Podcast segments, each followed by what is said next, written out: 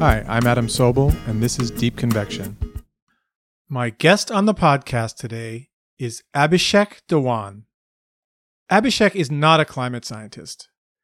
We're branching out a bit this season, and we're having a couple more guests who work in other fields, but whose work is about climate in some way, so he's one of those. Abhisheik is the Sustainable Finance and Partnerships Specialist at the United Nations Capital Development Fund, UNCDF. To quote from UNCDF's webpage, it is the United Nations flagship catalytic financing entity for the world's 46 least developed countries.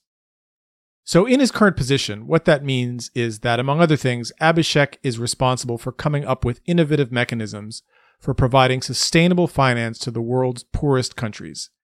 And the mechanism he has come up with is called Climate Insurance Linked Resilient Infrastructure Finance, or the acronym is CILRIF, C I L R I F. The basic idea of CILRIF is twofold. First, to provide long term insurance to cities against climate related risks like floods and storms, thus transferring some of the risk to insurers. Then, if the city invests in resilience or adaptation measures that reduce the risk, they get a reduction in the premium on that insurance. So, by doing this, CILRIF will put a real price on climate adaptation in cities and thus unlock new capital for it.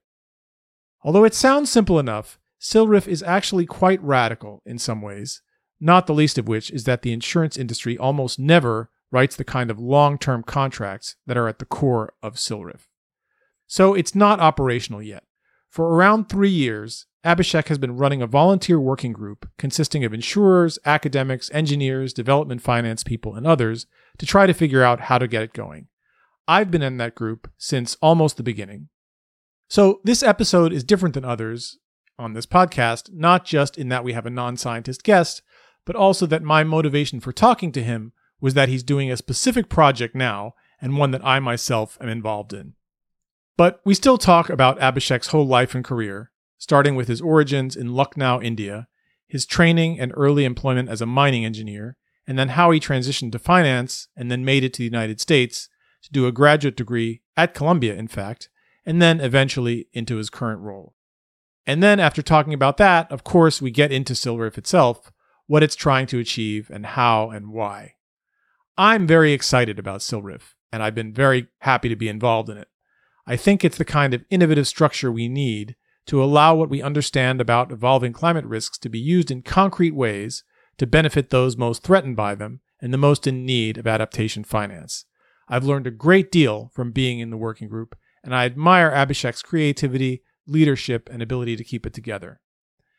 So the content here is a little different than usual, but it's still a normal deep convection episode at the end and a great conversation. So let's leave it there and get to my conversation with Abhisheik Dhawan. Okay. Welcome, Abhisheik. Thanks for doing this. Thank you, Adam, for having me here. So let's start as we always do with your biography. So where are you from? Where were you born? I was born in India, in, in one of the smaller cities in India called Lucknow. Yeah. Um, which w- used to be at some point uh, the capital of uh, the colonized India for a while. Is that right? Yes. And tell me about your family. What did your folks do? Are you brothers and sisters? yes, I, I have a sister, and my father uh, was a banker. Uh huh. Uh, so I kind of went in his path at some point in my career as well.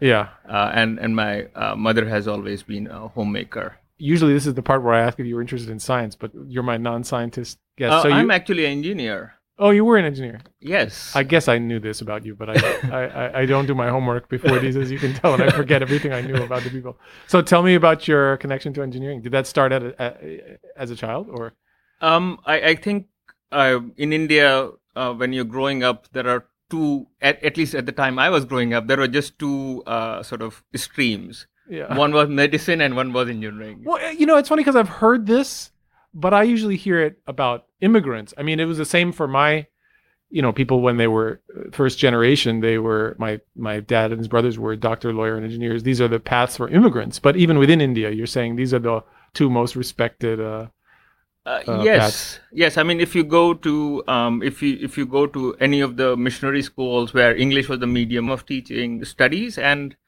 then there were just majority was these two paths medicine or engineering if you want to go in the direction of sciences and then you can go into commerce and arts but in my school at the time i went into uh, the 11th grade which is after the high school i only had these options biology and maths and physics and chemistry was common for both the streams I see.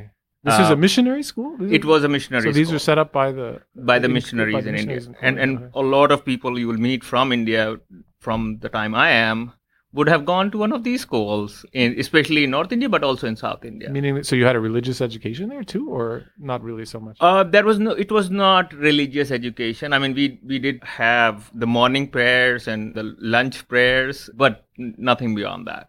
right, And we were taught Sanskrit and Hindi in in school as well. So right, it it was, but the medium of teaching was English because most of the books are in English. right, So the, there was not much of an option there. right. But you're not actually a Christian, are you? I am not. So I'm most people in those schools are are are non-Christians. not. Yeah, yeah. I I think I would say majority are non-Christians. Right, right, right. It's just that there's relatively few outside of Goa, right? But it's but it's just the legacy of the schools. It's yeah. the legacy of the schools, and they are good schools. Yeah. Uh, they are good schools, um, and and most people go come out of out of there. Right. Well, any anything else we should say about your childhood that was relevant to your st- longer story? So I went into the math stream because I liked math, and I wanted to become an engineer. Right. And and then the, you have these IITs and and Yes. institutions which have a very highly competitive sort of exam Yes. that yes. everybody tries to get into with with a 1% kind of success rate Did you do this extra school where you stay late at night and all that kind of stuff? uh, yes we have to do some kind of uh, coaching um, you know to prepare for those exams yeah. but we didn't have the financial resources many times so Yeah. i kind of did it but in bursts and stops uh, to the extent my, my dad could afford Yeah. so I don't sort of blame that I kind of didn't get that extra bit of education in a continuous way. Maybe that would have Mm. gotten me into computer science, uh, and I ended up being in in mining engineer. Mm. Uh, and I think it, it's just a matter of sort of opportunity there. Uh, if you could not afford it, there was a bit of a disadvantage. And so you're saying like different engineering specialties are mining engineering is slightly less difficult to get into than computer science. Well, it is a grading system, right? So Right. It, it say 2000 people are selected in a year Yeah. and there are limited seats in each branch right. and so the people with the highest rank get to pick their Oh, I see. That's a, that's how it works. Okay. Yeah. uh, so the high school system in New York City, by the way, is similar. the, the, the- so you uh, can't really uh, yeah. i mean you could give the choices but you would get what you get at the rank you Right. Right. you are at Right. Uh, so, but I, I mean, uh, the school that I went to is known for mining. It's called Indian School of Mines. So, I think from from that perspective, it was a good school to go into. It was probably it was probably the best school for mining engineering in the country. It was based on it was started in 1926 by the British, based on Royal School of Mines in London. Which city or was it in? It was in Dhanbad, which is sort of the mining or coal capital of India in, in Right. back in those days. Um, so Right. a lot of CEOs in, in mining and oil companies in India come from there. So it was it was a good place to go uh, ultimately, but I, I probably wanted to be more a computer science person than than a mining engineer at that point. You But I, yeah. I didn't know what was what. No passion for mining, particularly. no passion i would say for mining uh, i mean I, I yeah going underground was not really something i was looking forward to Did you do some of that? Did you spend time in mines actually? yes during during the education we had the summer uh, internship that we had to do Wow. so uh, and also excursions during the during the term so we would go like once in a while during the term to visit a mine to see how blasting works how explosives work how some of the machinery works when you get taught shown a machinery then you go to the mine and see how it actually works Have most of your classmates gone into that field, or were many like you and didn't really? Uh... I, I would say that majority sort of changed courses they either went into software Yeah. or they went and did an MBA, or they went into civil services and became sort of civil servants. Okay, so undergraduate degree in mining, and uh, I'm guessing I'm trying to remember your age. This is in the 90s or so.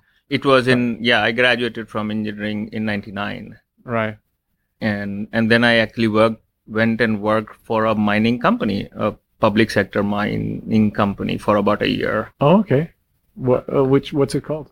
It's called National Mineral Development Corporation. Okay.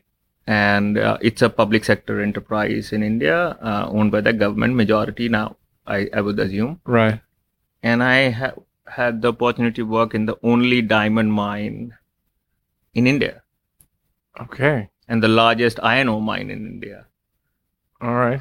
So that was that was interesting, uh, getting to see some some diamonds and how much energy we use to produce one diamond. How much is it? I don't know. I'm It's- guessing it's, it's- a lot. it's it's a lot. Like I, I don't remember the numbers, but it was like one by ten thousand. Like the amount of ore that you have to mine to get that one carat of diamond right. is just immense. right. I don't remember the number. Maybe it was one hundred ten thousand.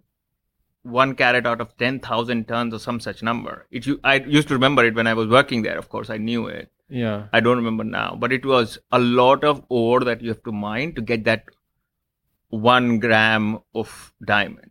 Yes. And is it very mechanized, or are there a lot of downtrodden workers that have to? Um, back in the day, it was a lot mechanized, I would say. So there were not sort of individual workers. The workers were more in, involved at the time of picking diamonds after it had been really um, sort of been brought down from ore. Ore was obviously huge rocks, and they're crushed and, and all of that, and they're right. processed, and then finally they are picked by hand at, I at see. some point. I see. Uh, so it was not a lot of people working at that level, but yes, it, the final picking many times was because you could not just let the ore go, uh, even though there was uh, it was mechanical and optical machinery available to to identify diamonds, but you still wanted to sort of ensure that you're not letting go of diamonds there.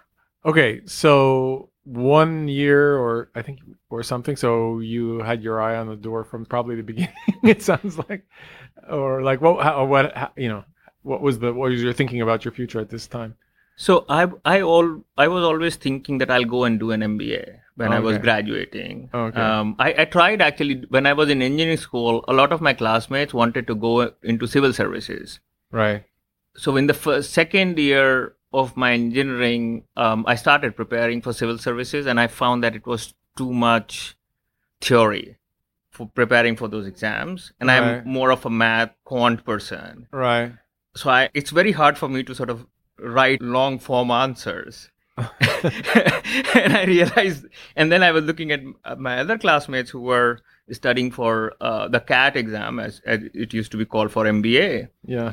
And i was like oh this looks more interesting because i don't have to write any long form answer. These are multiple choice questions. Yeah. even if it inclo- includes a lot of language i think that would be relatively easier or that's more up my alley. So i kind of switched around the third and the fourth year Yeah. to say okay i'll do an mba but i want to work for a couple of years. And this was the time, I can't remember the exact timing, but this was at the time when the Indian economy was opening up a lot, right? It had been much more state controlled, and then many sectors started uh, liberalizing kind of around this. about 10 years before so around 1990s is when the economy started to open Right. so there were already sort of large banks like Citi, HSBC, etc., and, and other marketing firms and, Right. and so on. They were already there right. uh, by that time. Right. So to get an MBA would have had a different meaning 10 years earlier than, Yes, than yes, did by then. yes. Right. So is that what you did right after the. It's a funny story. Like I was not planning to take the exam immediately. I thought I'll work for a couple of years, sort of understand what business is about before going into the grad school. Yeah. I wanted to spend two to three years. But then my roommate at that time was preparing for these exams. And I was like, I would come back from my shifts. And we, we used to have these eight hour shifts, which would rotate uh, night shift, afternoon shift, morning shifts. Monitoring some operations. I mean, Yeah, because it was a 24 hour operation. Right. I mean, it's not office. You're in a in the field. Uh, or I was in the field, Yeah. uh, and, and so it was like a eight hour operation. Right, right. Uh, so we had to work in shifts, and it would Okay. rotate every week. And I would come back, and my roommate at that time, who was also my classmate uh, from engineering school, was studying uh, for these exams, and I was like, maybe I should also because anyway we cannot do anything sort of fun at all, and and also the name Why? Because we're, we're because he was studying all the Oh, time. I so see, he would right. come back from work and he would study. And, Right. and so I was like, oh my God, maybe I should also start. uh, so I started sort of using his notes and then I got my own and I was like, okay, let me prepare. And then I ran just before, like one month before the deadline, I submitted the applications to write the exam I see. and I got selected. Okay. so I went into business school. Right. Where? I- uh, which place? It's called Kozhikode. It's in uh, south of India, Okay. and again, it's one of those Indian institutes of management, uh, which again was rather hard to get into. So I was surprised myself that I got in, Right. but everything has a reason, probably. So this was then a couple of years. How long does it take? It was to- two years. It was a two-year full-time, and I had to take a loan to go study.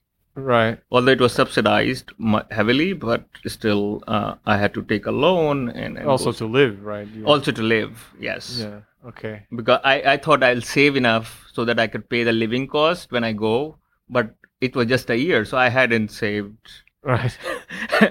pretty much anything to to I literally borrowed money from my uncle and uh, my grandmother for the living expenses, Yeah. and I said I'll pay you back when I pay my loan back. I'll pay you back. All right. And, and it, did it live up to your expectations? It's quantitative, and you didn't have to write long things. I did. I mean, there were co- courses on organizational behavior and, and human resources, which were compulsory courses. So in those, I had to write, but otherwise, I stuck to more finance and systems. Uh, so more computer science kind of courses uh, and finance courses. so that was finance industry was sort of where you imagined Yes. you'd go. Yes. Right. And and that's what happened, right? I I know you. Did I, something I actually when- started in, in the IT industry, but more uh, sort of working uh, with a company that was creating product for the financial services industry. like a software company. It was a software company, indeed. Okay. Were you a programmer? Uh, no, I was into, I was more on the business side. So helping them create use cases for their product, for the financial services, and then actually getting into sales of the same product. What was the product? The product was a very interesting product, actually. So um, this company had created a billing software. You know, you you get your bills from AT and T, and they have those detailed bills. Right.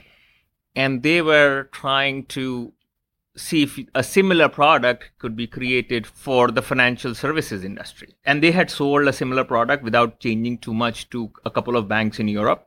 Yeah. So they were more confident that if they customized it, they should be able to create similar use cases like you have the billing in the telecom industry and through the banking industry. I see. And it it has worked out like I've been following the company. It's, they they have some of the largest banks as their clients today. What's it called? I don't. I It's forgot. called SunTec Business Solutions. Okay. Yeah. So how long were you there? I was there for a couple of years, Yeah. and then I was able to actually get into banking, Which was what you wanted, I guess. which is what I wanted. Yes. yes. So tell me about that. What happened? What? So um, I wanted to work in financial markets, um, like equity trading or or some such thing, and I applied for this job, and I I I had a written test and I had an interview, and I thought I was going to work into equity derivatives. Yeah. Uh, so I took the job and then I reached my office on the first day and I go there and I see that that desk was not looking at equity derivatives. It was actually looking at currencies and interest rates. Had they told you it was going to be equity derivatives? I, I didn't know. It was it never came up in, in the multiple interviews or anything. I think we You just we all had that. their our own assumptions. They thought that I knew what I was getting into, and I thought that this is what I was getting into, which was equity, because the written test was all about equity derivatives. Because those are standard questions that you have in the books in, Right. in business school, uh, like Black Scholes model. Yes. If you see the book called Hull on options and derivatives, most of the examples are around equity. Right. So my base assumption was that that's what I was going to do. Right. Um, and they thought that I knew that there was a currency and interest rate derivative desk. Uh, so I, I got in there. It was not very difficult, but it it was a shock for me for the first day at least. And what company is this? This is a bank called uh, IDBI Bank. It's Oh, okay. it it's it was a partly government owned bank, but no, it was private also. So it was a mix of public and private sector. Right. Equity and derivatives is the thing that, I mean, the Black Scholes equation and all that is what, in the early wave of physicists going into Wall Street, you know, in the in the '90s when it when there was a tough job market in physics, it's it's what a lot of them did, and then the crash, financial crash, got blamed on them because they made all these things that nobody else understood and. The. LTCM is a great example, right? The the company called Long Term Capital Markets. They Right. they really were trying to use the options and the Black Scholes models, etc., to Right. to make money. Right. Okay, but you weren't doing that. Instead, currency and interest rates. Did you become interested in that? I mean, I, I did, and, and I did it for almost 10 years. I really was interested because you could really design some innovative structures yeah. and, and use markets to do very interesting interesting stuff. And where were you living? So I lived in different parts. Uh, in this job, I was in Bangalore, I was in Chennai, Right. and I was in Mumbai. Right. So these are the, the big business capitals. Big business. Yeah. Okay, so 10 years doing currencies and interest rates. What caused you to change from that path? I felt that um, you know once there is only so much innovation you could do in currency and interest rates. Uh, in And you felt a desire to do innovation. You didn't want to just have a job and make however much money and yeah, live well. you you could say that. I I, would yeah, and also after the financial crisis, actually there were restrictions on what kind of products we could do in India. It, I mean, compared to New York or London, India always had some res- more restrictions uh, on what we could do with currency uh, Yeah. and and interest rates derivatives, and that's why we we had we didn't have sort of. Uh, the the derivatives related issues that US had during the subprime because there were restrictions but learning from that experience it also brought in some additional restrictions as well in the local market as to what kind of options and swaps you could do and so it was sort of the possibility of further innovation or or structuring new things was also getting reduced So I guess I, I- uh, maybe we, I should have asked this earlier, but I mean, maybe we should say for a minute what the these products are. I mean, so the idea is that the interest rates are fluctuating, so you're structuring some kind of products that are based on betting around that. I mean, if the interest rate does this, then you'll pay so much to someone or something like these kind of things that are what was done with equities. A- absolutely uh, something very similar and and clients could have exposure on one side or the other like if a client had borrowed a lo- us dollar loan but their revenues were in indian rupees Yeah. uh, so they had a foreign currency exposure and then they had a us dollar interest rate exposure Right, right. so you would want to hedge their exposure and and most of the clients used to borrow us dollars because they in theory it's cheaper because the interest rates are lower Mm, in in us dollars mm. uh, but there is the the whole point they're lower is because there is the exchange rate risk and the and the interest rate risk which comes along so if you find the right timing you could hedge that exposure Wait, the, the th- those risks are greater in dollars than in rupees? well if if a client has a rupee revenue stream Yeah. but they have to pay their loan in US dollars. oh, I see, I see.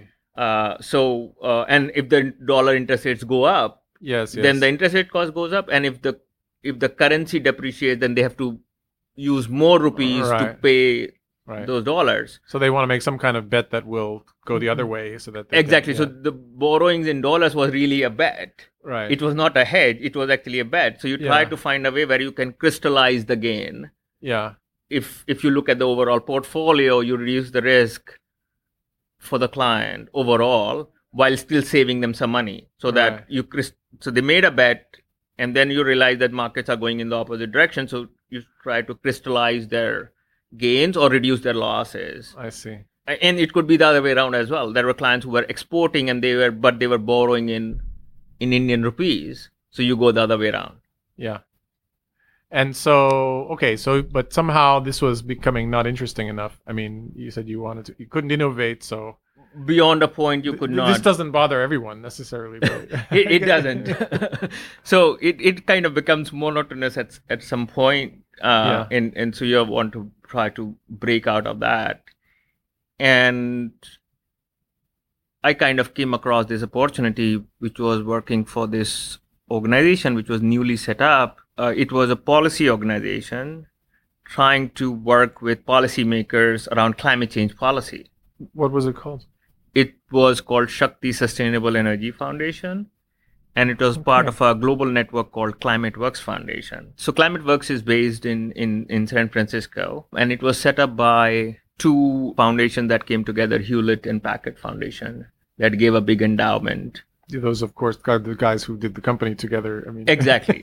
But they have their own independent foundation. Yeah. Correct. Philanthropic. Yeah. Philanthropic. I had a grant from Packard when I was young. Oh, really? Yes, okay. they sponsor young faculty. It's a good, it's a very good deal. Actually, I'm very grateful to them. so we both have a history of with for Packard Foundation. out. Yes. Yeah. So, so they gave a, a, I think if I remember the numbers correctly, of about a billion dollars to Climate Works Foundation to set up these local organizations in four main uh, geographies: one in China, one in India, one in Europe, and one in the U.S.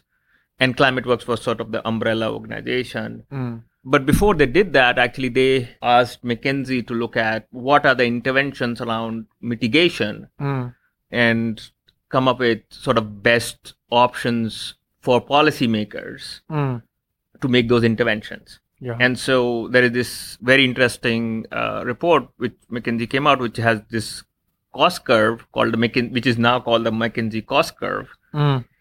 and which which sort of talks about what intervention. So renewables and and within that solar and wind, and depending on where the technologies were, yeah. it looks at what is the cost of that interventions and which are the easiest interventions to make from a policy standpoint in terms of finance Yeah. what will be easy to finance and and it it has elements like energy efficiency in vehicles energy efficiency for buildings energy efficient, efficiency on transportation renewables and and so on and so forth and then it also looked at which are the geographies where these interventions should be made and so they used that report to sort of create this organizational structure And the organization was like a think tank that puts out white papers and stuff, or does it have some other? Uh, so it it was sort of uh, it was a grant making organization working Oh, I see. to okay. Influence policymakers by working with sort of on the ground consulting firms or not for profit organizations that will create these papers that can be then presented to policymakers I see. uh, and also bringing policymakers together around these topics. I see. And when was this? When did it start? This uh, started in 2008 9. How did you end up doing this? I mean, what? N- nothing before that you'd been doing, kind of. I was actually, interestingly, in 2009 10, when, when I was I had I was doing these derivative products with clients. Some of my clients were actually, due to the Kyoto Protocol, had set up these projects which made them eligible for carbon credits. Hmm. there were probably at least two or three of those clients which I was helping manage the interest rates and and and currency and also then subsequently commodity risk had put projects which will make them which will get them carbon credits. Through what? What market was that? There was not much of a market, right? So it was still hypothetical. no, no, they they they there was a process, right, Oh. uh, of getting the CERs. Okay. um, where a, a PW, there were certain organizations like PwC, etc., which had to validate the project yeah. and then allot them and, and there was a global registry for that right. For those carbon credits. So some two or three of my clients actually had or were expecting to get over five seven years carbon credit. And they had put in their initial investments into those projects which will earn them those carbon credits right? And then they were they were eligible because the the third party monitoring and validation entity had confirmed that if those projects work then they will they should be eligible for these carbon credits. But I mean, could they then? They Sell could then them? sell it into the market and at that time the market price was about 12 there was a market in europe about 12 14 euros Okay. for these carbon credits Per ton. per ton Yeah. exactly um, so some of my client or those two clients came to me and said can we because we will get these carbon credits can somehow can you somehow create a structure that would get us some financing sort of receivables discounting right they are expecting receivables because carbon credits are they all, Right. all get carbon x amount Get, of get carbon some money now in anticipation that later you. the yeah. you can sell the carbon credit so you fix Yeah. the price with somebody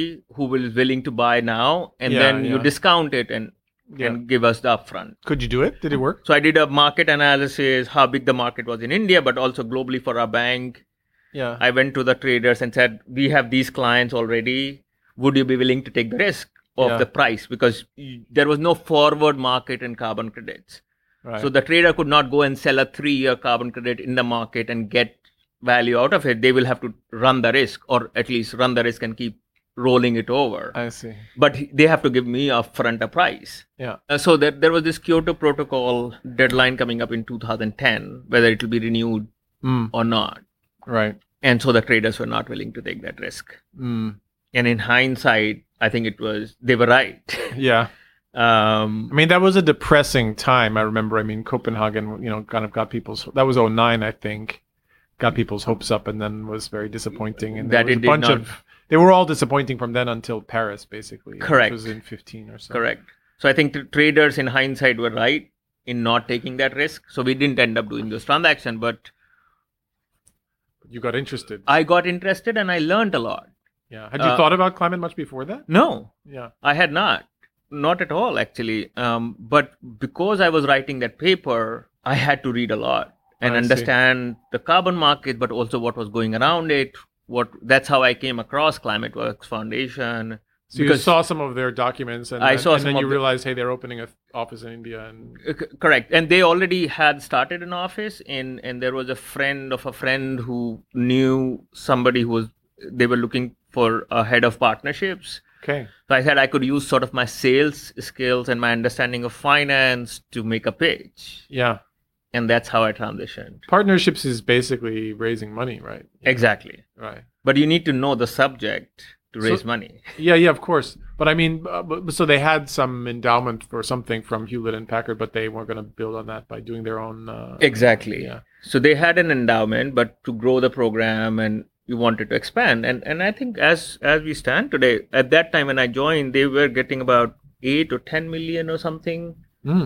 uh, per year but now they get almost 120 million a year or something Wow. And they're giving grants to others to do. they give they used to give grants I, I think that they have now they're starting to do work on their own Mm. not not so much of a grant making as of today i don't know the status because there are also changes in regulations and and so on in india which have happened over the last six seven eight years which might have changed their Right. ability to do grant making but they they do the work still And they're this was in Mumbai or In Delhi. Oh, in Delhi. Okay. Yeah, I guess right. Government. because you have to work with the Things. policymakers Yeah, so you yeah. have to be have the office in delhi i think it, it just makes logistical sense So how long did you stay in this job? I was there two and a half years just before actually i came to columbia Okay, right. i left that job to come to columbia essentially And why?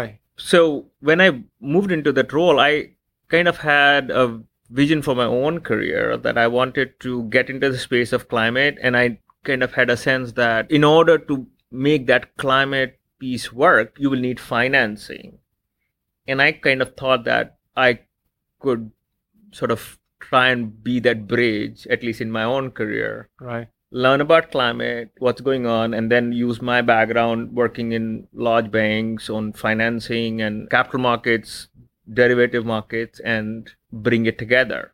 So wait, so I mean, so what this means is that during this period of two and a half years, and I guess whatever time leading up to it, that you were exposed to the topic through your clients, that this is a a large change. I mean, in what you want to do with your life, right? I mean, you change from wanting to do equity derivatives to wanting to do something on climate. Somehow you got seized by the problem. I mean, beyond just the opportunity for using your skills to do business. Right? Yes, yes, and and I kind of felt that I could use my skills in understanding of finance to make a meaningful change on in the space of climate. I mean, I'm I'm interested in this because you know when I talk to scientists here, I'm always interested in how they made the decisions that got them where they are, and in particular about the tension between scientists who just like doing science because it, that's what they like to do and it's interesting versus ones who come at it with some sort of social consciousness, which in climate is more and more the motivation, especially of younger people right now. And so I'm just interested in how you got this sort of public cause into your motivation. I mean, do you see what I'm saying? It's a it's a change not just to get interested in a subject, but also and to think how can I contribute to this problem in the world, rather than just how can I do some financial innovation that will be interesting. You know.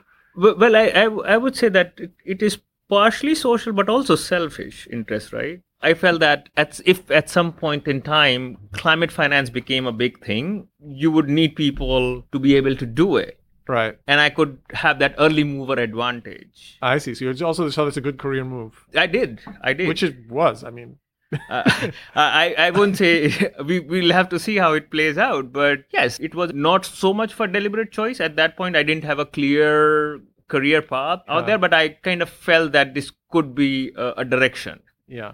And so remind me which master's program it was at Columbia that I came to the program in economic policy management, PEPM, at SIPA, Oh, okay. but they allowed me sort of the flexibility to do a dual concentration in energy and economic policy. Courses were more tuned towards financial markets hmm on interest rates, commodity derivatives, and currency derivatives, and, and macroeconomics, and so on. It's it's a mid-career program, so it's I it's only see. about 15 months. Uh huh. But you start with macroeconomics, you also microeconomics, uh, and and so on. But also developmental policy, etc. courses were there. So I could take development policy courses, I could take economic policy courses, and then also do energy policy and finance related courses. So I did courses around financing of clean energy Right. and climate finance and things like that. And I wanted to sort of take that theory, take that practical knowledge, and also my background in, in financial markets and mix it with the existing theory as it was evolving in a place like SIPA Right. and, and bring those things together was So- my intention. So you, I mean, you had this idea that you could do something interesting in, in climate, and you sort of did you already know about this program, or you looked around and saw what who's doing what that's relevant to climate, and Exactly. I think energy policy was a new concentration. Yeah. Uh, in this, th- this PREPM program has been on for many years. I think so from 1992 or, or some Okay, such time. okay. But energy policy was a new concentration within Mm. with it for the program. So I looked at this program. I looked at a program in SAIS, and both had similar approaches. And I got admission to both, but I decided to come to Columbia. good, good for us. Had you been to the U.S. before? Had you? Been? Um, I no, I actually came to the US when I was at ClimateWorks, and when I came there, we had a donor roundtable here in New York. Uh, So that's when I uh, and I I had meetings in DC as well during that trip. So I went and met professors and the director of the programs at SAIS and SIPA. I see. So you were already thinking about it at that so time. uh, yes so so my idea was to understand what what exists and then after i went back from that trip i said okay i i think i need i want to go to one of these places Mm. and sort of concretize my learning of working at climate works and, and take it to the next level So how was it your time in at Columbia? it was nice it was very interesting the conversations are really good it one of the things which i'm using in my work now one of the courses i took was on systems thinking I'm still not sure I really know what this means. It still confuses me. It just the system thinking means something other than lots of things are connected together and indeed if you want to put it in a layman's word is a, a holistic approach to any problem where you clearly look at the problem and then say what's the end goal i want to achieve right let's look at climate change mitigation what is it that we are trying to achieve yes. we want to limit emissions to X number of tons a year Yes. at the lowest cost possible. yes. That's the end goal. So if you work from that end goal backwards, Yes. Everything that you do needs to, every moment links back to that goal. And if it doesn't, then you don't do it. It sounds like practicality. it is yeah but it like has a, fancy nice word for uh, fancy word for practicality true um, but yeah Okay, great. So uh, 15 months, and then you never left, right? I mean, you, or you have you been in New York since then? Um, to- worked here for a year, uh, Okay. doing odd jobs. Uh, okay. uh, consulting uh, kind of things, um, looking for work uh, because it's not easy as a, you know, as a student on a one-year visa. yes, yes. I think it's called F1 visa, uh, Yes. which allows me to work for a year on OPT. So I work with a couple of entities because I was coming from the space of de- development for the last two and a half years with climate and so on. Mm-hmm. One of the things I got very interested in was impact investing. Yeah. Again, it was another area which was just sort of taking off, and there was a course at Columbia that I took on impact investing. Yes. Impact investing, you're thinking about it in more dimensions than just what the return will be. You're thinking The financial return would be Right. You, so you're looking at societal impact. right. Is there is it is it this does it mean the same thing as ESG or does it mean something different? I think ESG is a new sort of new term, and I don't think it captures impact investing. Okay. But I don't think that the way impact investing is also being looked at captures impact investing. Okay. and and let me let me sort of say why why I say that is because the hope of impact investments is that there is some this is some kind of a silver bullet that if we go to investors and say your investment is going to make a positive societal impact somehow their return expectations would change and it will be lower. So they will be willing to take more risk. Right. and i think this is more hypothetical than or or more sort of delusionary uh, than it actually will be if we really want that to happen then that means it needs a lot more of consultation and capacity building of investors to understand that that's what the expectation is and then see if they will really do it Wait, are you saying that you don't have to sacrifice return for No, you have goals? to. Yeah, yeah. you have to i think that that goes to a bigger question. What is meant by return expectation Yes. and return expectation is not a standardized term. Everybody has a different return expectation. You and i have a different return expectation for the investment that we make. So every investor on the planet will have a different return expectation. So we cannot generalize investing as a term in itself. Mm. and so saying that we can generalize impact investing is also delusionary in the same sense. Right. Every investor has their own expectation of returns, and same way they will all have their own expectation of impact. Right.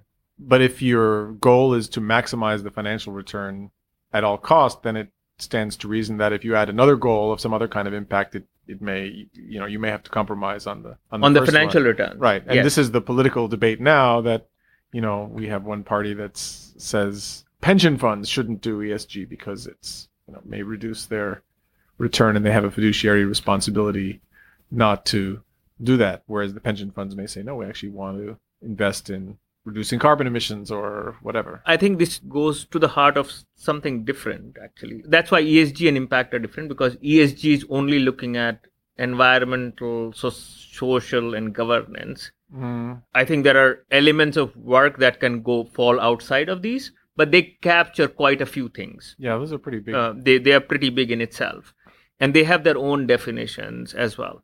I think it goes to the conversation between shareholder returns and stakeholder returns. Mm, So I think instead of just my personal view is that instead of calling something impact or trying to push impact investment, we should try to talk about stakeholder returns. Mm, because when we start talking about stakeholder returns then the conversation shifts to the extent that then everybody is become so in most cases everybody is a stakeholder right? So for let's take an example of a pension fund.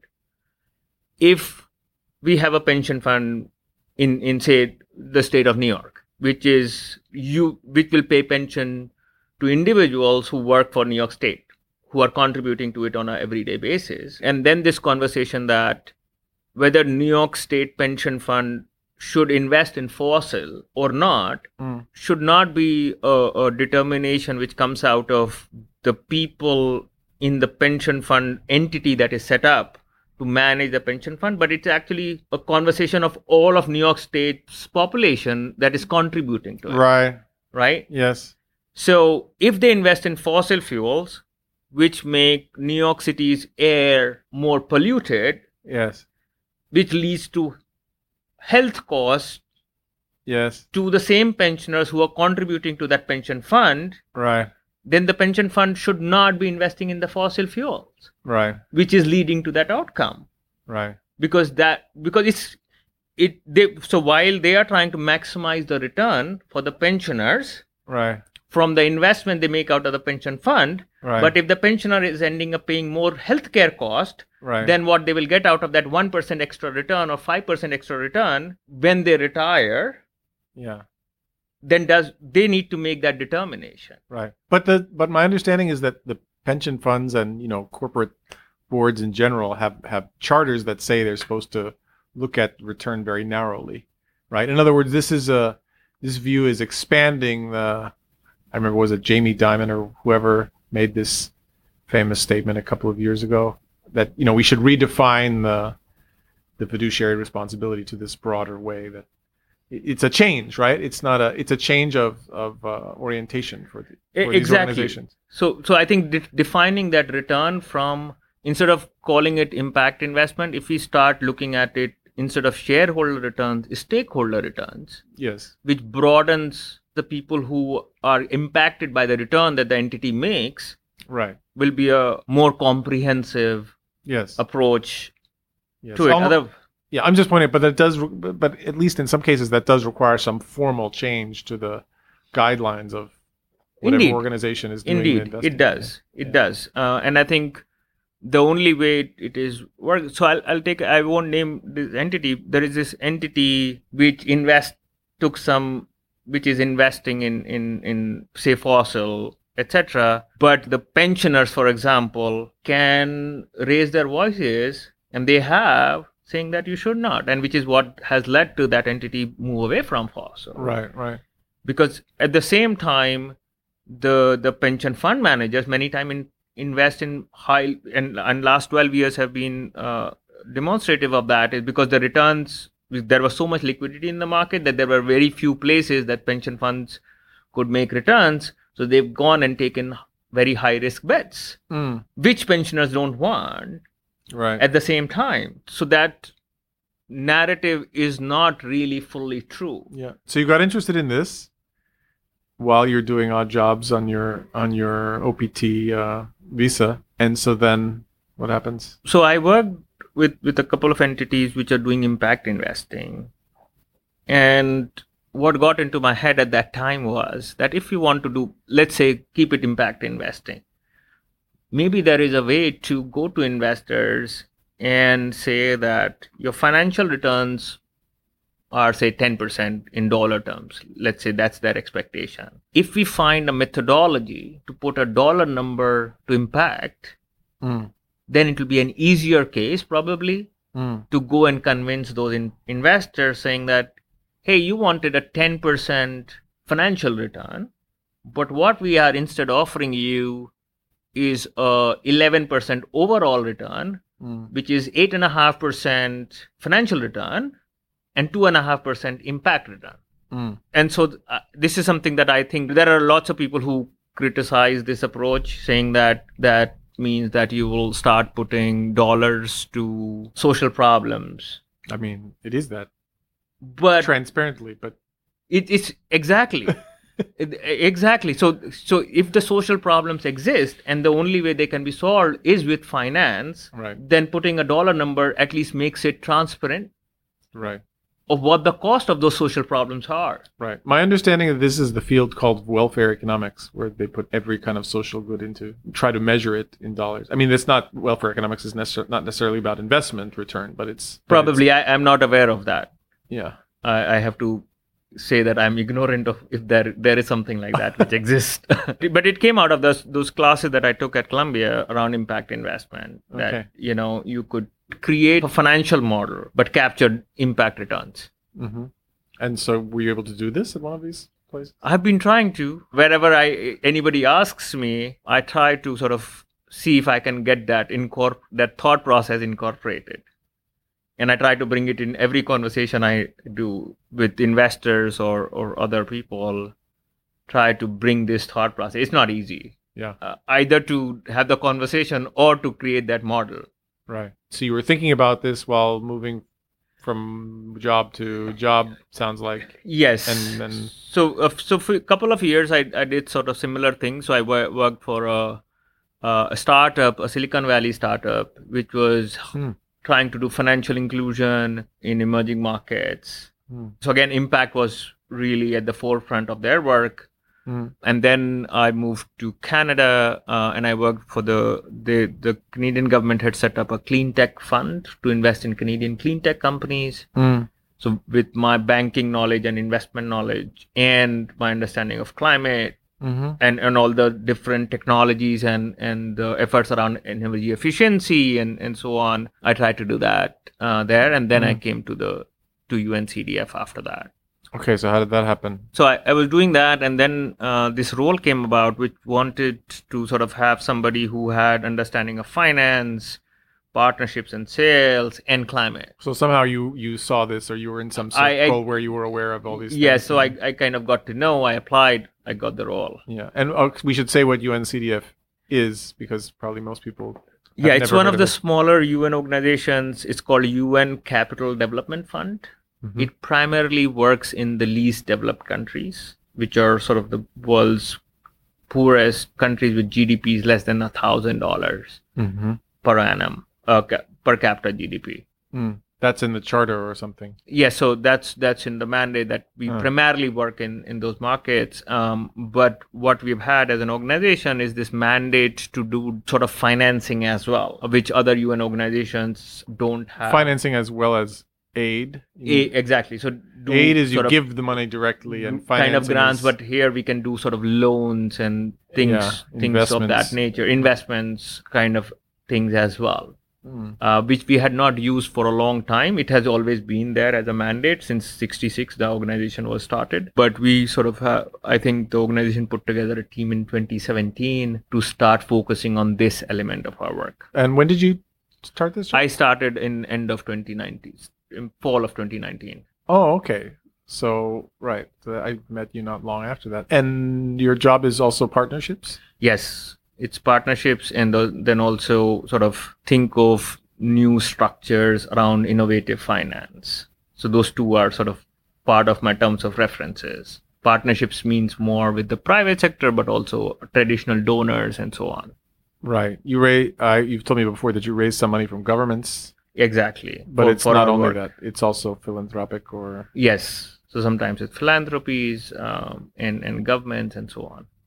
And so the innovative financial products. This is where CILRIF came about. Did you? Is this the main one? Do you have other ones, or this is No, the- this is the, the only one I focus on for three years. And did you have this idea before arriving, or how? Tell me how this. Well, so you should say what it is in a minute, but first say like where it came from, and then. So, so when I joined UNCDF in in 2019 uh, October, we had this retreat, and uh, my boss sort of was having this side conversation with one of our colleagues who works on with local governments, and he posed the problem to my boss that can we look at some kind of social impact bonds or development bonds to help local governments, cities and, and local area governments get financing when they get hit by a climate event. So that's how it started. So he posed this problem: Can we create some kind of a structure, development bond, social impact bond, Mm-hmm. which which were sort of which started around 2014, 15, With a city focus already. but with the focus of local governments getting some kind of a return, which will help them rebuild when they get hit by a climate event. hmm So this sort of came from so CILRIFs came out of that original problem statement Why do you think the problem statement was focused on local governments? because this this colleague leads that work. I see. He's his his focus that is his focus area of work. I see. and um and so he was trying to find innovative finance because he comes more from the development space but my role was to sort of help the organization think of other ways from a finance standpoint to create innovative financial structures to solve some of the problems that they might they think that might be solved by finance. Mm-hmm. Okay, so we've been working up to this. So now we, uh, why don't you explain what the idea is, and I guess spell out the acronym too. Sure. So CILRIF stands for Climate Insurance Linked Resilient Infrastructure Finance, and it didn't start like that. That was not the intention. As I said, the idea was to look at some kind of a social impact bond. Yes. To solve that problem, and in order to research around this problem and what existed in the market around social impact bond, I kind of went a little deep into understanding the social impact bond market. I knew about it from my studies at Columbia as well in theory, and then over the last three, four years, it had sort of slightly taken off. But what I realized was in that research was that social impact bonds, majority of them were being done in developed countries yes. context for some of the impact related payouts when you had a problem and you, the problem got solved there was a payout which came from a donor mm-hmm. that compensated the investors mm-hmm. for the return so some some investor put in the initial money you use that money to solve a social problem and then the donors paid that some additional money that went into increasing or enhancing the returns of the impact investors but there is only so much donor money available right and so, if we were to solve a problem like that, it would be very hard to do. And also, I looked at sort of the history, and in 2019, I don't know what the numbers are now. Total amount of social impact bonds were between 300 and 400 million dollars globally. Mm, not much. Which was not significant, and most of it was for problems in the developed country context. Right. So, for the developing country context, it was even smaller. Right. And the problem, at least originally how it was defined, to me looked like a very big problem. And then I started sort of these conversations to understand how big the problem was and what were the other solutions which existed. Mm. The problem being defined as funding to recover from disasters and build more resilient infrastructure. Is that the definition of the problem or? No, so at that time the problem was only to finance the liquidity need of the city when to recover from a climate event. Okay. But then when I started looking at it, I said that's that's a very short term thinking, and that's where my systems thinking things comes back. Right. Was I I was looking at okay, so if you give if a hurricane hits a city and you somehow a philanthropist pays for recovery of that city or local municipality or a community or an island, that doesn't solve the problem. Another hurricane you'll again need that same money. Right. Right. So how do you fix the problem that exists? Yeah. And the problem was not only the liquidity problem. Mm. The problem was that we are not prepared for climate events that are going to happen. Yeah. So so if we want to have our communities safer, the end objective that we should have is we should prepare for these events. Yes over the course of next 50 70 years or, or at least that till yes. till the end of the century or till the time we figure out how, what are we going to do with the emissions and then the impact of that starts to show up.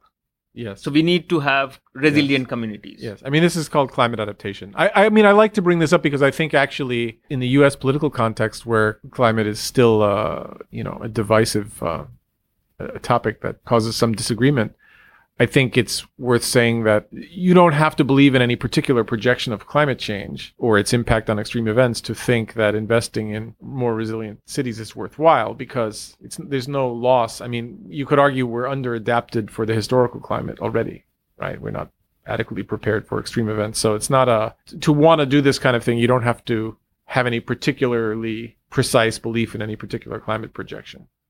Right. That, that's why I, I quibble about this. yeah right. But it so so but but for the stakeholders it's important why we are doing it now right? Yes yes. Why now? Yes. Why and there is an increasing risk due to climate that's true. Yes. Right. so there is an increasing risk and we are seeing increased climate events also. So that's why why now? And and i think that's where the the thinking is that so what's the end goal?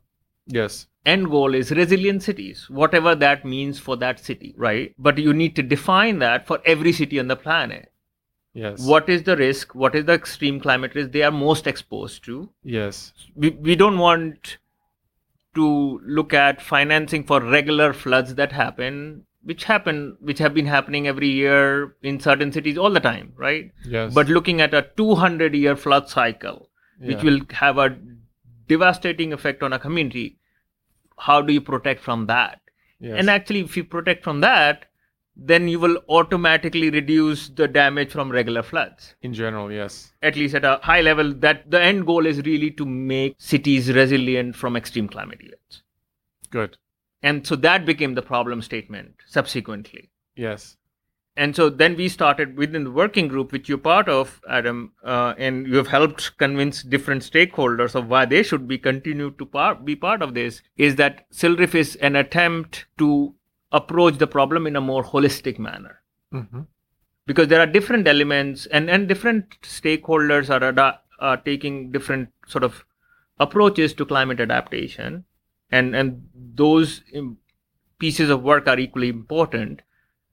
But what the original intention of this work was that those things will keep happening but there has to be because the problem is so huge we have to have a very strategic thoughtful systemic approach to this prob- problem while finding the solution Right. And so, why don't you say what the approach is? We haven't said that yet. so so CILRIF is essentially breaking down that problem right the resilient cities are is our goal Yes. And when I say resilient cities, it actually means two things, which we have sort of evolved to saying right now. And it was not originally, it was more climate resilient cities. But what we have realized is that if cities are not resilient to climate change, they are actually financially vulnerable as well. And what does that mean? It means that when extreme climate events happen, there is immediate need of liquidity, which was the original problem that you remember we, we were talking about, sort of the development impact bond was supposed to pay for Yes. and if nobody is there to pay for that then actually the city is going to use resources that it had set aside or was expecting in the future to today Right. So if if the city gets impacted by a by a by a flood or or a heat wave whatever it is they are essentially compromising on future development Right.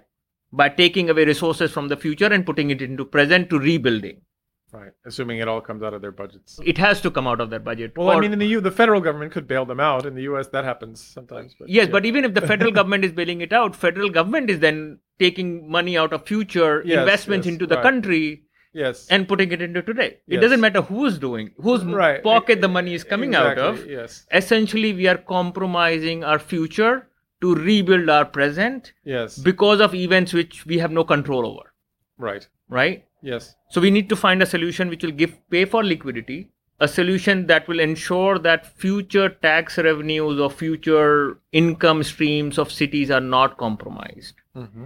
And then give them an incentive to invest in resiliency. Mm-hmm.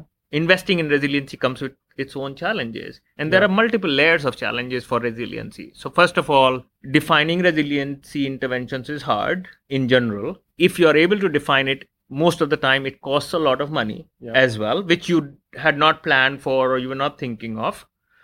The third is that the uncertainty of climate event against which you are going to build resilience, infrastructure, or resiliency, because they are uncertain, it's harder to make a case for that to all the stakeholders.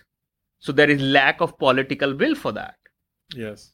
I mean, here resilience means actual infrastructure changes to Yes. make them more able to withstand events. Exactly. And we so we could call it adaptation. I mean, you're not using resilience really differently from uh, some some some theorists believe these are different things, but you, to, in this context, they're interchangeable. yeah. they are so from adaptation is or, or climate part of the resiliency is the same as adaptation but there is the financial resilience element also so when i say resilient cities i'm meaning both. I think adaptation can be financial too, but okay.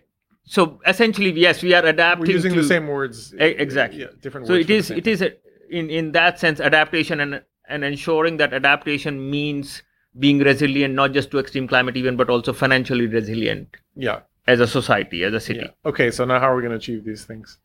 so so the thought process is that because there is there's one other element which we which has come out as a side effect of this conversation around CILRIF is that if we are able to achieve all the objectives of CILRIF we will also be able to find a way to price physical climate risk Mm. And get that embedded into our financial models that Right. we that everybody uses for financing. Right. So here we should we should pause and say that uh, that you know in the, in the climate world we talk about mitigation and adaptation. So mitigation, uh, which is used here in the opposite sense from how the engineers use it, means uh, reducing carbon emissions or eliminating carbon emissions, and adaptation is just dealing with the consequences of climate change. And so mitigation, you know, you talked about uh, carbon trading schemes earlier. That's the idea: is you put a price on carbon. If you can reduce emissions by one ton, you get so many dollars. And although that is complicated, because to say how you, what you did really reduced emissions is sometimes tricky. You know, if you plant the tree, would you really not have planted it otherwise, and all these messy things. But at some level, a ton of carbon is a ton of carbon once it gets in the atmosphere, at least. So there's a unit to measure it. Whereas physical climate risk, because it has to do with damage to stuff or people on the ground, it doesn't really have a unique i mean you can ultimately measure anything in dollars i guess but how to turn the actual physical risk into dollars is a tricky thing. So that's a problem you're i mean this is an unsolved problem more broad than just CILRIF and Indeed, and and I think if we are able to execute CILRIF properly, then we should be able to come up with at least a model to start pricing that. yeah Because if the whole idea of CILRIF is that CILRIF, when it is set up as an entity, it will provide long-term fixed price climate insurance to cities, and then the premiums of the insurance product will reduce once the city has invested in resilient infrastructure and it is up and running, right? So, for example, if the city has to build a seawall to reduce its risk, once the seawall is ready, then the premium should come down. Now, the question is whether the premiums come down by $10 or $10 million yes is essentially the value of that seawall. yes So, if we are able to price that, that's a first step yeah in okay but, pricing physical climate risk. okay but so so we're doing multiple so so you now just said a few sentences of which the first one was the essential idea of CILRIF so should we spend a little more time on it so Sure. listening can actually understand it so the first part of it is long-term fixed price insurance. So why don't you talk about a little bit? First of all, this is insurance we're talking about, not bonds. So that's No. the change for your initial idea. Bonds is basically debt, right? And insurance is not. It's No. And long-term fixed price is actually, I mean, it sounds like humble words, but it's actually very radical, right? For the insurance industry, it's very radical, and the insurance industry needs to, you know, needs to buy into this if it's going to work. So why don't you Sure. do- say talk about that? So, so the only fixed price insurance that exists is life insurance, right? Because the models for life insurance are much more evolved. So the insurance industry, in most part of the world, offers a fixed price insurance product. You know how much you will get paid when the person passes away, but you have annual premiums and they don't change year to year Right, for life insurance policies. right. Well, Health all other kinds of insurance have fixed price, but maybe only for a year, only for a year. and then exactly. it, then it can go up or whatever. Exactly. So health insurance is another example, which is on the other extreme, which is annually renewed and based on what you did, what you didn't do. The premiums go up and down, mostly up, but sometimes down if you're if you're uh, exercising or whatever, right? So that is an example where insurance premiums could potentially go down if your health data is better Yes. than in the previous year right. right so picking up on that concept and and then the idea was that if we have to incentivize something somebody to do something there should be a way to measure it right, Right. so if you have to incentivize a city to invest in resiliency and resiliency interventions don't come with return, fixed returns. So because a seawall doesn't have a most of the time will not have a cash flow associated with it. So why should an investor invest in seawall? Or why should a city invest in seawall either?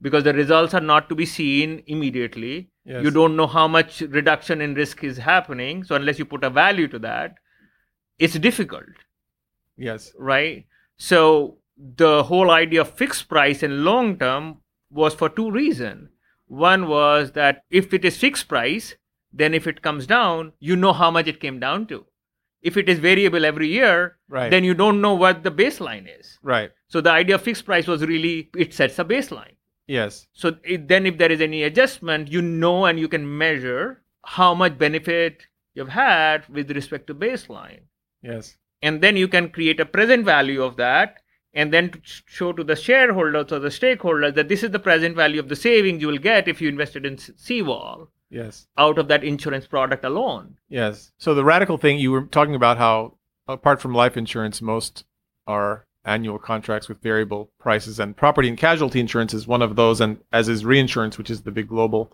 you know, thing. So, so uh, first of all, most cities now don't have insurance on their infrastructure. No, Mostly it's self-insured. I mean, they just hope they'll have the capital to fix stuff if it breaks. Uh, I want to talk a little bit about that self-insured part. Okay. I, I would say that self-insured, the word self-insured, and I, I have learned it over the last three years because I didn't know about it before starting work on CILRIF, is self-insured is sort of delusionary. Well, it really Right. means uninsured, but It's it's uninsured. Well, it, or it could mean. I mean, it depends how people are planning for the eventualities. I mean, it could be that they have put a lot of money in the bank in case because I- they know there is some risk they might have to deal with something. And yeah, but that that could be like the, the if there is money in the bank, it could be used for so many other purposes. So essentially, it is uninsured. And then when a crisis happens, you really say that I'm going to use that money, and you say that I'm self-insured, right? Oh, okay. it, it's like if i if i don't have an insurance coverage but i have a ba- saving in my bank account and i have to go to the hospital and i pay for it then i am also self-insured Right. essentially i'm uninsured Right. i'm because i'm going to use away my savings or my income right. to pay for the impact as well So cities are self-insured, or I mean, they basically don't have it external insurance for against disasters in most cases in most parts of the world. But if they wanted to, it would be one-year contracts, which they wouldn't know how the price is going to change. So that might be part of the reason why they don't do it. And in particular, there's a concern with climate change that, as well as other reasons for change in risk, like increasing development, that if they were to try to use insurance as a method to um, offer some stability and some, you know, risk risk transfer uh, against the risk they have, that at any time the risk could, the price could go way up, or the insurer could decide they don't want to be in this market anymore and quit. Uh, which is what is happening in in some of the markets in in in west on the west coast of the united states right property insurance etc yes. people have been outpriced of it or people are not refusing to buy it because it becomes so expensive well, what happens in the U.S. is the state tries to force the insurers to do it, but that only works so well because they don't let them charge the the market rate the market rate, and yeah, so the reinsurers are thinking about, you know, after Hurricane Ian thought about bailing out of Florida, which I mean they haven't quite done, but you know, there's all these discussions. So they, so that's the problem, and then the radical thing of CILRIF is to say let's give them a 10 year or a 20 year contract with a Indeed. fixed price. indeed So that's a big change. So they will have some stability. It might be a higher price than if it was one year because the insurer doesn't have the, you know, knows they can't get out of it, so they're going to charge more for that. But but it gives the city some stability for that period of time where they know how much they're paying and how much the payout will be for whatever the trigger is, whether it's parametric or it's you know loss based, you know, indemnity uh, coverage or whatever. However, the, the the contract is written, they know what the terms are, they know what the price is, and that's the first thing. And then the second thing, as you've been describing, is that then if they want to build a seawall or whatever the resilience measure is, um, if then in print, then they can go to the insurer and say, "Look, we did this," and they will get a reduction in the premium. So that reduction is like real money. In other words, now if I if I'm the city agency that wants to build the seawall, and I go to the my bosses, the elected officials, or whoever they are, and I say we want to build this seawall, and the benefit to the city is that it will reduce our expected loss over some time. I mean, sometime in the future we'll probably get hit by a flood, and so this, you know, you can annualize it and say how much we're getting back, but that's rather theoretical. I mean, to the elected official whose term is short.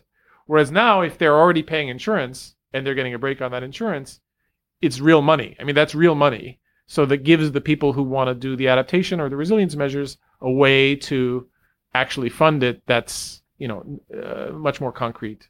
Is- Indeed. is, that a fair? no that's that's indeed and and the the additional this f part of CILRIF Hmm. is that ideally if a city buys that long term climate insurance then investors who are financing the city's development or plans infrastructure plans or, or developmental plans they should also give the benefit to the city because the tax revenues or whatever they're going to use to pay for those debt that exists on the city's balance sheet are getting reduced. Mhm. The, there is more certainty on the tax revenues not being used for recovery from a climate event. Mm. So, additionally, the city's financing cost should also come down the day they buy the insurance, and then the second time when they the seawall is ready. Mm. So they get the insurance reduction, but they also get the reduction in their cost of financing. Mm. So CILRIF will essentially be uh, again, it's a holistic solution to the city that it will provide insurance, ensure that there is a value associated to the resiliency intervention from the reduced insurance premium, but also reduce financing cost. So Right. more and more cities around the planet will look at this model and say, I can reduce my financing cost if I invest in resiliency as well, and I buy that insurance. Yeah. And so um so where are we? So you you started this idea, I don't know, in 2019, I guess. 2020 January Yeah. is the first time I had a conversation about this You started a working group which I ended up joining, I don't know, 6 months after the beginning or something. And you've had, you know, we had calls for a few years with various people in the insurance industry, a couple of academics, uh, development people, engineers. I can't think of who all you've had involved. And so, where do you want to summarize what's happened and where we are now? At I mean, for a while it was just volunteer group talking about it, and now it's sort of moving closer to things happening. So, so what we want to do is we, we we are starting to sort of we so there are things that we need to do before this becomes a reality yeah, so while in parallel we have we we have found a couple of cities who have volunteered to work with us to define their needs um, and and see if we can we can have a, s- structure around this insurance product etc created with those two cities. But in parallel i think the whole group agrees that a scale up of such a model is needed. And we cannot we don't have the luxury of waiting 20 years to see if the insurance product really worked or not. Mm. because in theory it looks like a good concept. Uh, but we what we don't have right now is one is that cities are not in a position to adopt this systemic approach towards adaptation either due to lack of capacity or because that that has not been a strategic priority for many cities yes, either. So the so many of a lot of data that we need to define what the insurance product would be define the financing need define the resiliency intervention sit in silos. So we have to work with cities to sort of bring that together and then also collect some climate data around it which will then be used to create this new generation essentially a climate model or insurance pricing model and a financing pricing model that can assign a value to the resiliency like whether the financing should go down by 50 basis when the insurance bought or 100 basis points right? Right, we don't know that but we have to start at some point. And then we use that so once we have that structure and model built then we can go to the market participants and check where they are the market is expected to clear yeah, uh, and i think this links back to my original work when i used to work in derivatives yes, was that most of the derivative contracts are essentially built on models that people agree to and the market clears, right? Uh, because those are also very uncertain things. Exchange rates are very volatile. right, Interest rates are very volatile. right, Uh, nobody knew two years ago that US dollar interest rates will be at 5%, Fed rates will be at 5% two years ago. yes, they are more volatile than probably the what Adam can predict the climate events will be in the next two years. yes, so if there are financial sector is using models that are not that that are designed for uncertain events, I think we can create a model even for this. yeah. So, I mean, what part of what you're getting at here? I mean, the insurance industry, which would have has to be a part of this, right? This is going to be an insurance product, so the people writing the contracts have to be people in the insurance business. One, or at least know our actuaries who worked on insurance and, and so on. So we'll have to have a team yeah. essentially of actuaries, civil engineers, financial engineers, climate modelers like yourself, right, who come together to create this new generation model. right. So the the the the insurance industry is starting to think about climate change and to model uh, you know, they've had to model the risk of extreme weather events always, and they use ca- things called catastrophe models, which go back a few decades. And now those models sort of belatedly are being updated to handle climate change. But one of the problems is that here is that when you write a contract for 10, 10 or 20 years, it's not just the problem of knowing the probability of a hurricane or whatever the event is, but also now you compared to a one year contract, you in principle have to account, or not just in principle, in reality, you have to account for the fact that that risk may be changing over the term, more over 10 years or 20 years than over one year. In my view, that's less of a difficult problem than it's some people have thought because 10 or 20 years is not that long from the perspective of climate change, notwithstanding that we're, you know, we have to act quickly to reduce emissions, but still, you know, it's not enough time for the planet to look completely different, barring some really scary tipping points that's always possible, but we can't predict and, you know, haven't seen yet. So, you know, that's where the climate science comes in. There has to be some slightly different modeling to write 10 year contracts than one year contracts or Indeed. That's not the only i think that's not the only reason the insurance industry is uneasy about 10 year long-term contracts. It's also that just whatever they can't predict you know economic uh, you know recessions interest rate changes whatever all that stuff can you know could make the price change if it wasn't Indeed. fixed. And so they have to think about all the all those things. So so somebody has to price it. And then we have these two cities doing are we allowed to say who they are? Or we shouldn't say?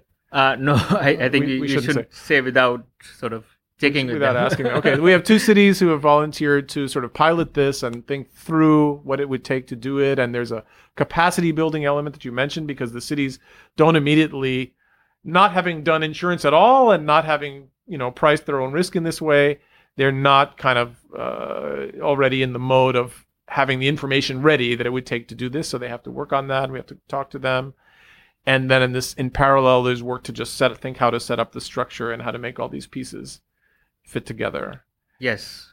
And then there has to be financing, which I don't know what we're allowed to say about where that is. I I think Going- financing again. We we are having multiple conversations with different types of partners Yes. to to build up financing, and we are also trying uh, speaking to sort of uh, and we're thinking through sort of how we will get a structure like this up and running and who would do it.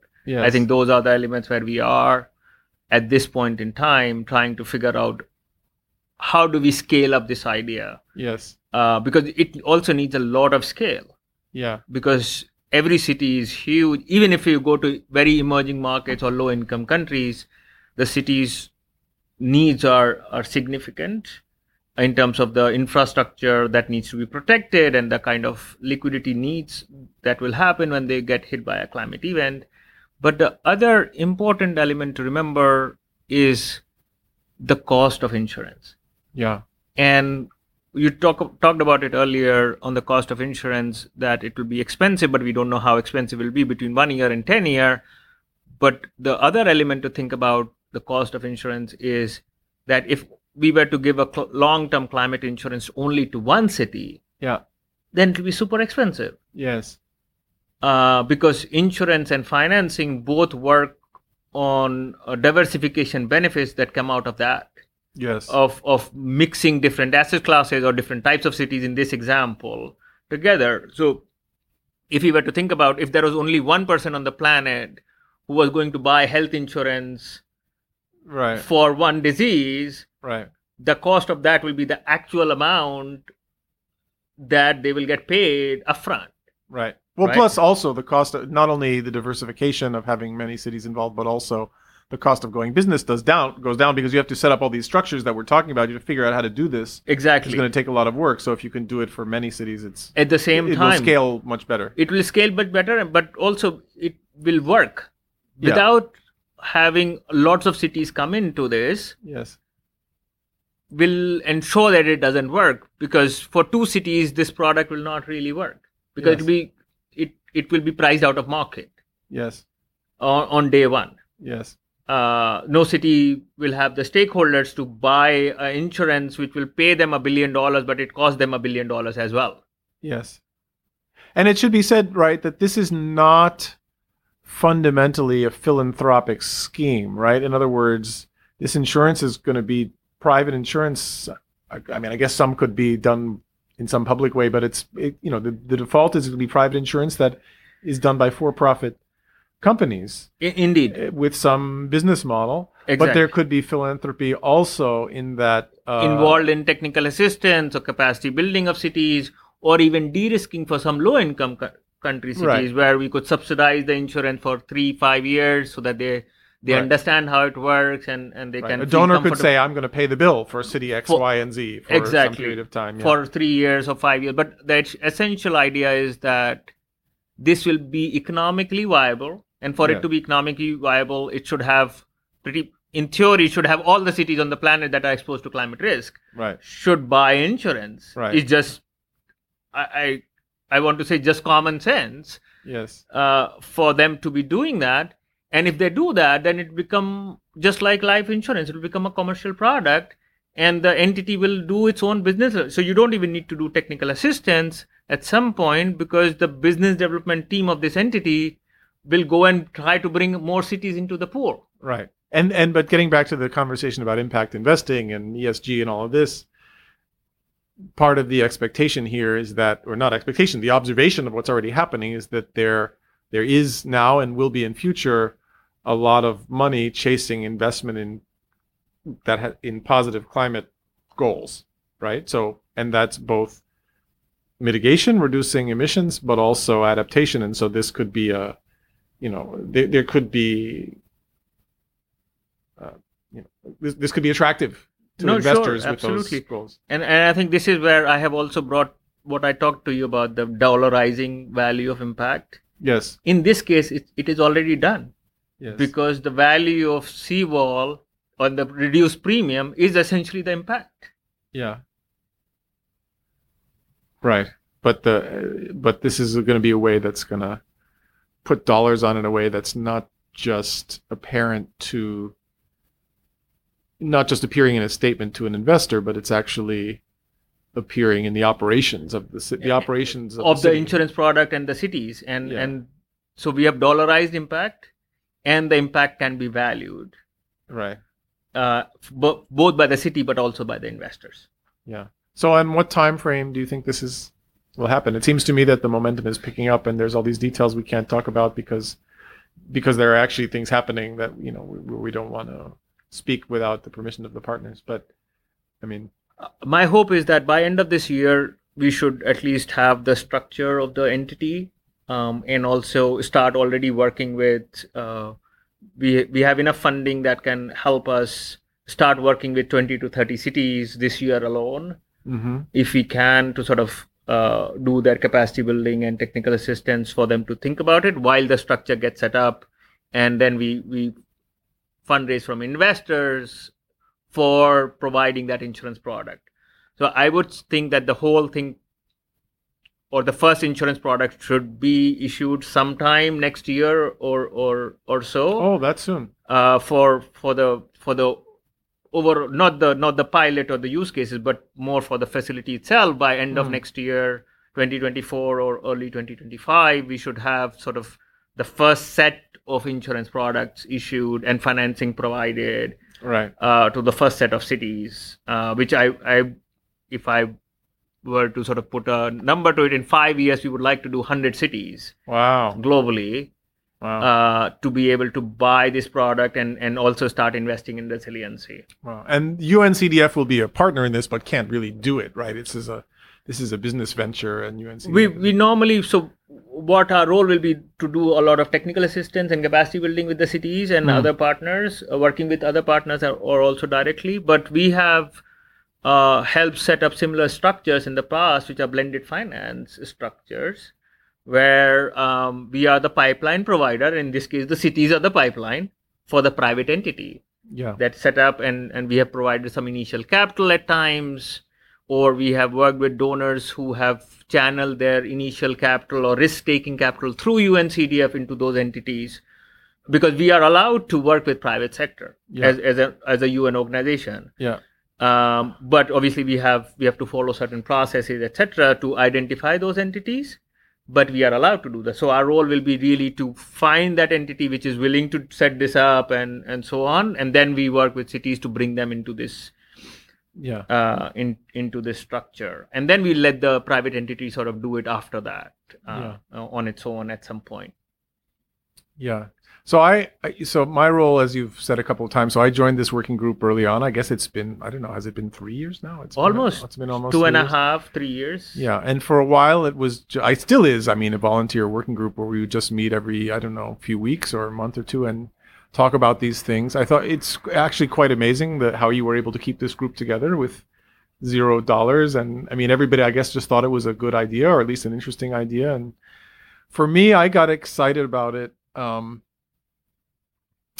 uh, well, I in, in the in, it was interesting from the beginning because I've been interacting with the insurance industry and stuff and looking for ways to do more with our science. Um, but then I read Ministry for the Future, the the book by Kim Stanley Robinson that's had a lot of um, drawn a lot of readers in the climate science business and everywhere else around that, and it's essentially a a near future sort of speculative but not very speculative fiction uh, novel about climate finance. I mean, if, if you can imagine a sort of exciting novel about climate finance, that's what it is.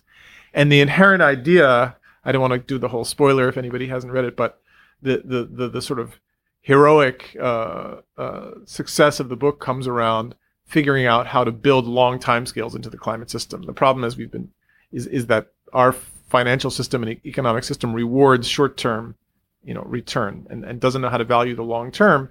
And that's the that's the problem because climate is a lo- inherently long term problem. And so the, the the trick is you know some financial innovations that will make the financial system care about outcomes in the long term.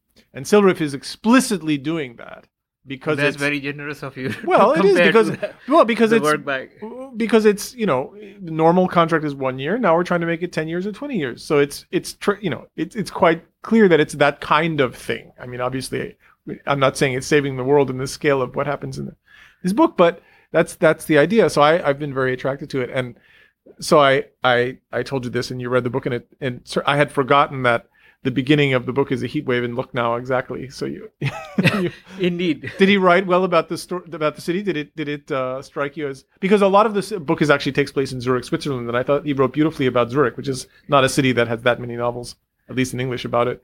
I don't, I don't know about Lucknow, but it, I, I think it starts in Lucknow, but then it goes into the rest of India. So, but it, it did it did indeed start in, in Lucknow as well. Uh, yeah, and yeah, these kids the- who are gangsters or something in the town. Yes, I, it, it starts in, in I don't remember the exact details of it because it's been almost two years since I read it. But yes, uh, it, it does start in, in Lucknow indeed.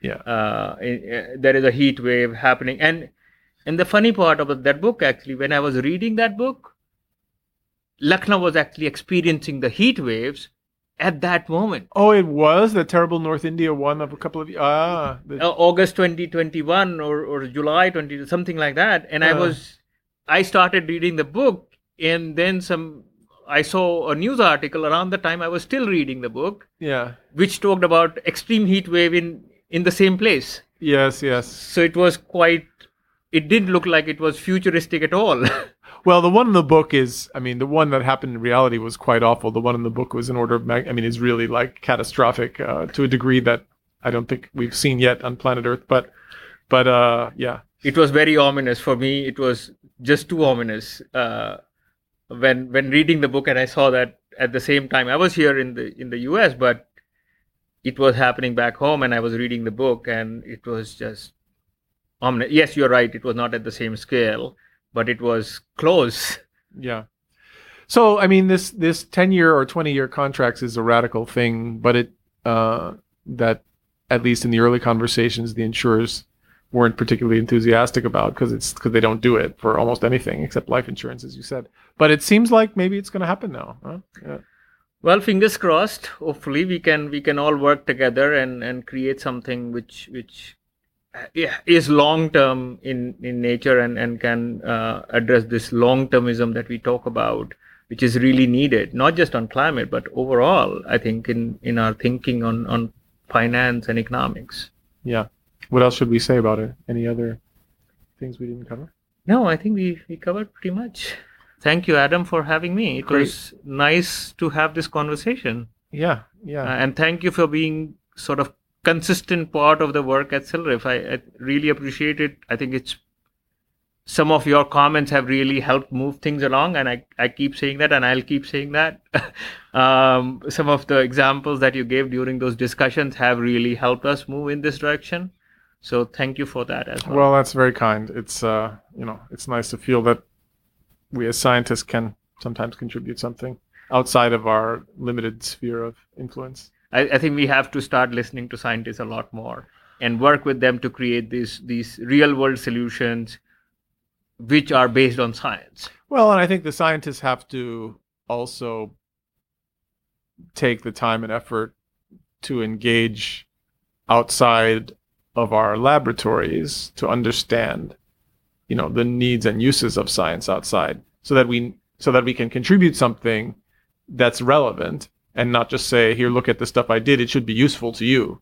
Right? I mean, we have to learn what's actually the need is, and I think that's it's a two way street. You know, I think people have should listen to scientists, but scientists should listen to people also. to no no indeed and, and i want to make a plug to on that note to something broader i think problems like climate change and some of the other are are so huge that one or two people or one or two organizations cannot solve it. It has to be a, a sort of a joint effort across organizations. And i in my mind when setting up CILRIF it was that idea that it cannot be solved by one stakeholder or the other or just two stakeholders. It has to be a broader group that has to come together to create a solution that works for everybody but it solves a much bigger problem that is beyond individual organizations individual persons or even individual countries in that in some sense right. A- and i think that is very important to sort of work together with with with multiple stakeholders right from the beginning of conceptualization Yeah. because once you design something in your room or office and then it, it feels like you're pushing down somebody's throat that they they were not part of Well, I think there's yeah. So the other, so I was saying a minute ago how scientists should get outside of our our laboratories and our academic institutions and learn about the real world, problems to which our science might be relevant. But the the but the other side of that, uh, because we have a, you know our audience, I think for this podcast is mostly scientists, including a lot of young ones, is that sometimes because in in in academia which every working scientist has spent a lot of their time in academic institutions, if not all of it. We we train very hard to become experts at a very narrow thing, and so we have a very high standard for uh, you know what our knowledge should be of a subject before we engage with it, and we go through peer review where we're fighting with the experts in our in our narrow field, and so people who come through that system have a tendency to think. I can't get involved in this other thing because I don't know about it the way I know about my science. It's too, you know, it's outside my uh, I'll be ignorant, you know, and I won't be able to contribute in the way that I'm used to contributing. And the part of what you said that, you know, triggered me to say this. I mean, people have to get over that in the sense that when you say that it requires a broad team, it means that these problems are so big that nobody knows all about it. Nobody knows all the things. indeed So it's everybody is coming in from a place of ignorance to some extent. And I think this is an uncomfortable place for people who have come through an academic system, you know, to the point of getting a PhD, sometimes to to accept that because they've worked hard to overcome their ignorance. They don't want to go back there. Uh, of course, in research, we're always learning something new, but we're learning it in an area that we're well trained. So I think the a, thing scientists have to do to get engaged in these things. And for me, this has been fun, but you know, maybe it's not fun for you know for everybody all the time. You have to be a little bit humble, is to say, okay, I'm going to engage in this conversation, even though I'm going to be ignorant on a lot of things. I'm not going to be able to talk with the confidence that I usually do, except about my little thing. But I think that's uh, it's a it's a change from how we normally do our work, and but it's uh it's what it takes to to engage on these problems. I, I completely agree with you adam um, i would accept that when i started working on CILRIF i had no idea of climate insurance i had very little understanding of adaptation the only thing that i had was my background in finance and and some extent of my work with climate change but mostly on the mitigation side so it it i pretty much came into this space knowing almost nothing right. and I have learned so much from all these discussions and bilateral conversations and Right. and the working group meetings. Uh, I, I still I, I, I think it, there is still a long way to go before we go into the details of how it will work. Right. But you're right. We I think for solving very difficult problems, we have no idea of many of the things, and Right. we have to sort of learn from each other. And I think it's been a learning experience. It's a huge learning experience for me, which I didn't even anticipate when I started this job three and a half years ago. Right. I I mean, had it's no idea. it's a little bit like research in the sense that as we're talking about this thing and trying to figure out how to do it, we're learning things, but those are things which, I mean, the thing itself has not been done before. So it's like research in that case. It's not just that the individual people are learning things, but the whole, you know, it's a new enterprise. So it's like research in that way. Indeed. So in that sense, it feels familiar, even though we're not sitting Yes, there and, and analyzing graphs and writing papers and stuff. Sure. Yeah. Okay, well, thanks again. I hope it uh, will succeed, and I'm happy to be part of it. And yeah, thanks again for talking. Thank you so much, Adam, for having me. Okay.